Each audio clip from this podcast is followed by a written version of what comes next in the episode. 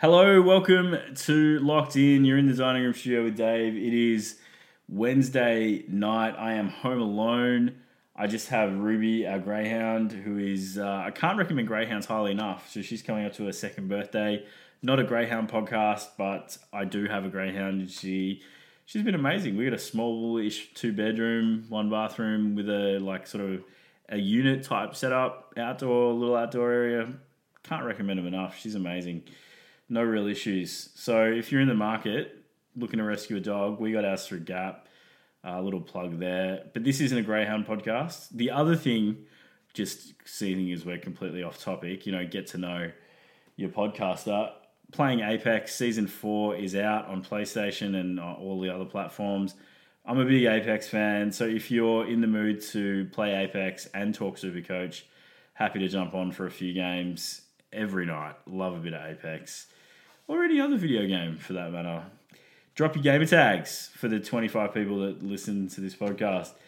Anyway, I wanted to really not a long one tonight, as much as I'd love to sit here and and uh, listen to the sound of my own voice. Wanted to quickly touch on structure because I'm getting excited. Everybody should be getting excited. Marsh Community Series JLT Ansett Cup is coming. I think the 20th of Feb is the first game.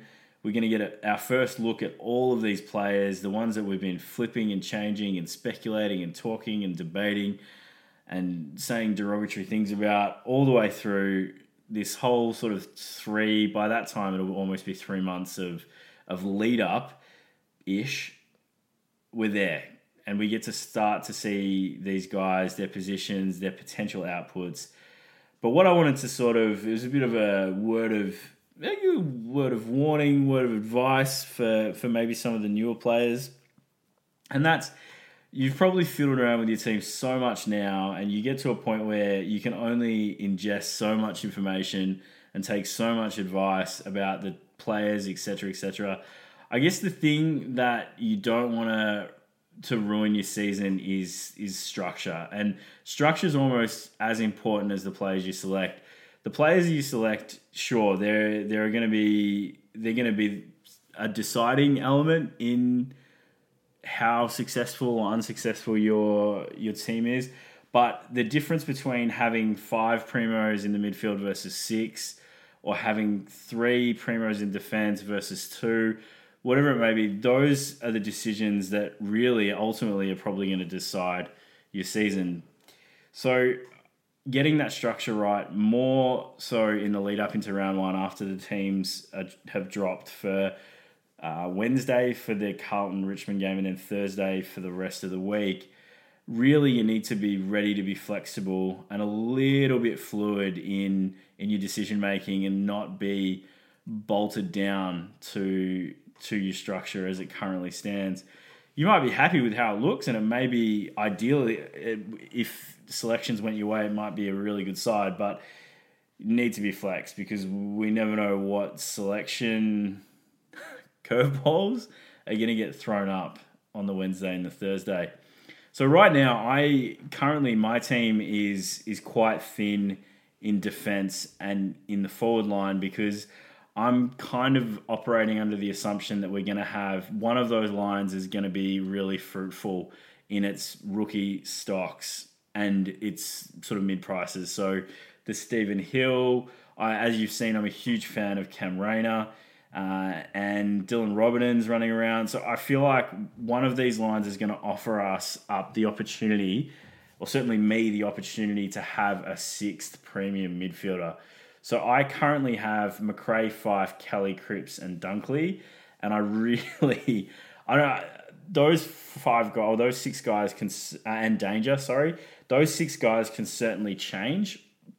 Uh, there's a couple of obviously I'm Kelly and Fyfe, uh, Kelly more so huge risks, but I, I'm really keen on having some real depth in the midfield this year, some real scoring power, because I think the odds of me nailing the forward line and back line mid prices, I'd much rather wait and see and lock the rookies into my team straight away it's a little bit of a risk. I mean, everything we do is a risk. Everything we do is calculated, but that's how I'm sort of operating. The other assumption I've got at the moment is that Max Gawn won't play. So I've got Riley O'Brien in my R2 spot right now.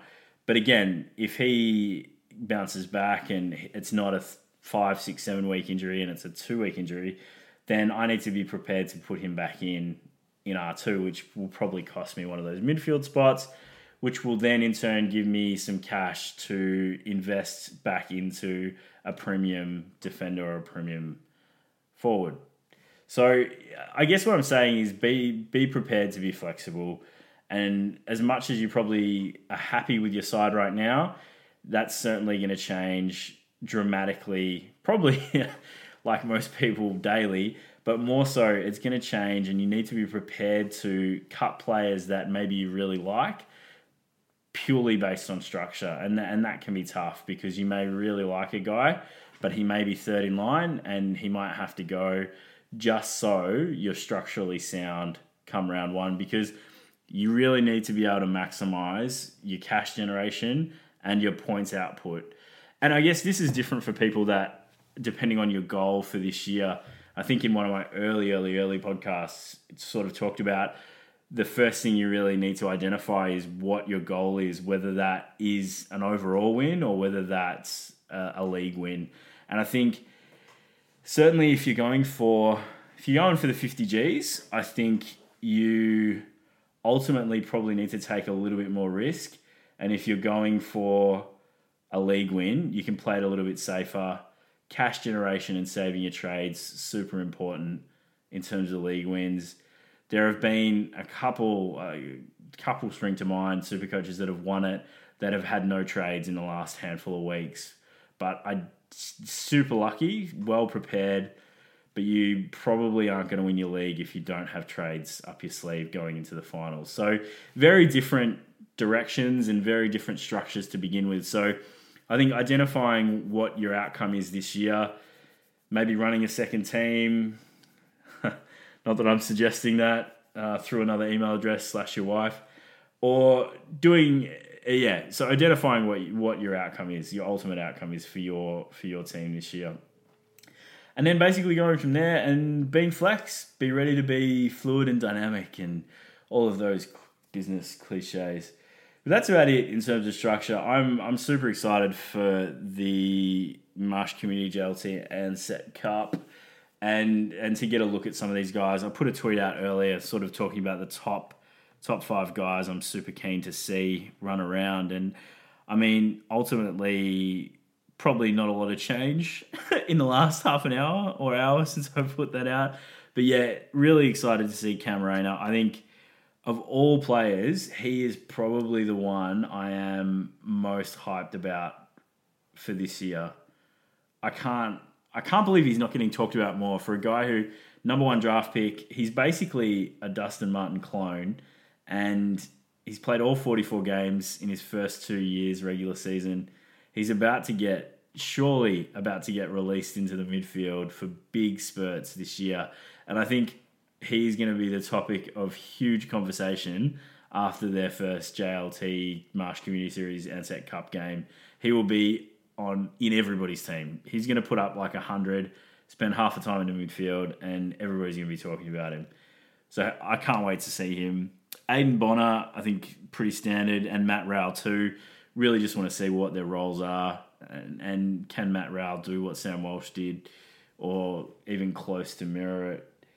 And the last ones, yeah, I threw Tom Mitchell in there because I think, man, maybe people sleeping on him a little bit. He's still in a pretty big chunk of teams. I think it was fourteen percent or something last time I looked. Obviously, if he's anywhere near hundred percent, depending on his leg, he's a huge, huge watch and one that will certainly he he would if he is 100%, he would make his way into my team pretty quickly. Probably at the expense of I don't know. 5 Kelly, I don't know. Man, this is going to be hard. Uh, and Tim English, who we all know I am madly in love with. And then, yeah, Connor Blakely. I think there are a host of those Freo guys that I could have put in, in there. I could have put Brayshaw. Keen to see Cerra as well, but Blakely's the one that I think probably holds maybe the most talent slash upside for for his position too. I mean, I'm keen. I'd love to have him maybe in D three. That would be pretty pretty sexy. Uh, and then yeah, there's a whole bunch of other guys. Page came back and said, uh, obviously keen to see Lipinski. Completely agree on Lipinski. Worpel, Wingard, and DeGoey are two really interesting ones. I haven't really considered either uh, either of them. I think they're guys I would probably wait to see a pretty significant uh, batch of form before I decided to chuck them in my team. And and Dylan Roberton, who's probably a bit of a no brainer, and I think he's more of a a good news story. If he does get up, that would be fantastic for him. He certainly certainly deserves it. Uh, wanted to do the first first time I've ever done this uh, because it's the first time it's ever happened. But bit of a shout out to uh, Super Coacher Crypto two eight one on Twitter, uh, who this is the first piece of feedback I've I've had. Uh, my wife's given me plenty of feedback on, on how much she loves the podcast. But uh, shout out to Crypto two eight one. Said he loves the potties. Really appreciate it, mate. I mean, I, I probably don't realize. I really, really, I just I do it because I love talking about Supercoach. But uh, it's great to know that uh, there's at least one person out there that uh, enjoys listening to me ramble on about Supercoach. So thanks for that, mate. Appreciate it. Uh, that was on Twitter, so hit him up on Twitter. He's uh, seems like a really good dude. So thanks for thanks for that, bud. Um, yeah, on all the platforms, Facebook, Twitter. The, I'm not even going to bother mentioning them. Uh, come and uh, say hi, and that's about it. And what am I doing? It's like 10:15. I've still got more. I'm I'm up working too, which is even even more interesting. I'm trying to squeeze in work, but then Supercoach, but then video games. It's like ah, it's nice to be able to work this late though. Like all about flexible work, guys. If you've got the opportunity, definitely flexible work is uh, is is keeping me uh, keeping me engaged at the moment. Anyway, I will leave it there. There's not really a whole lot else to talk. I would love to talk more. I don't know if it's worth me diving into players or lines, or you want me to talk about my team. I just want, I want more. I want, I want to keep talking and put out more content, but I give, can't keep talking about the same shit every podcast. I will come up with interesting things to say, and uh, I will do my best to provide entertaining content. Anyway, have a good Thursday evening. I'll uh, I'll see what I can put together for maybe a oh, sorry Wednesday evening. I'll see what I can put together for a maybe Thursday Friday weekend podcast. Come up with some spice and uh, throw some takes out there that are a little bit interesting.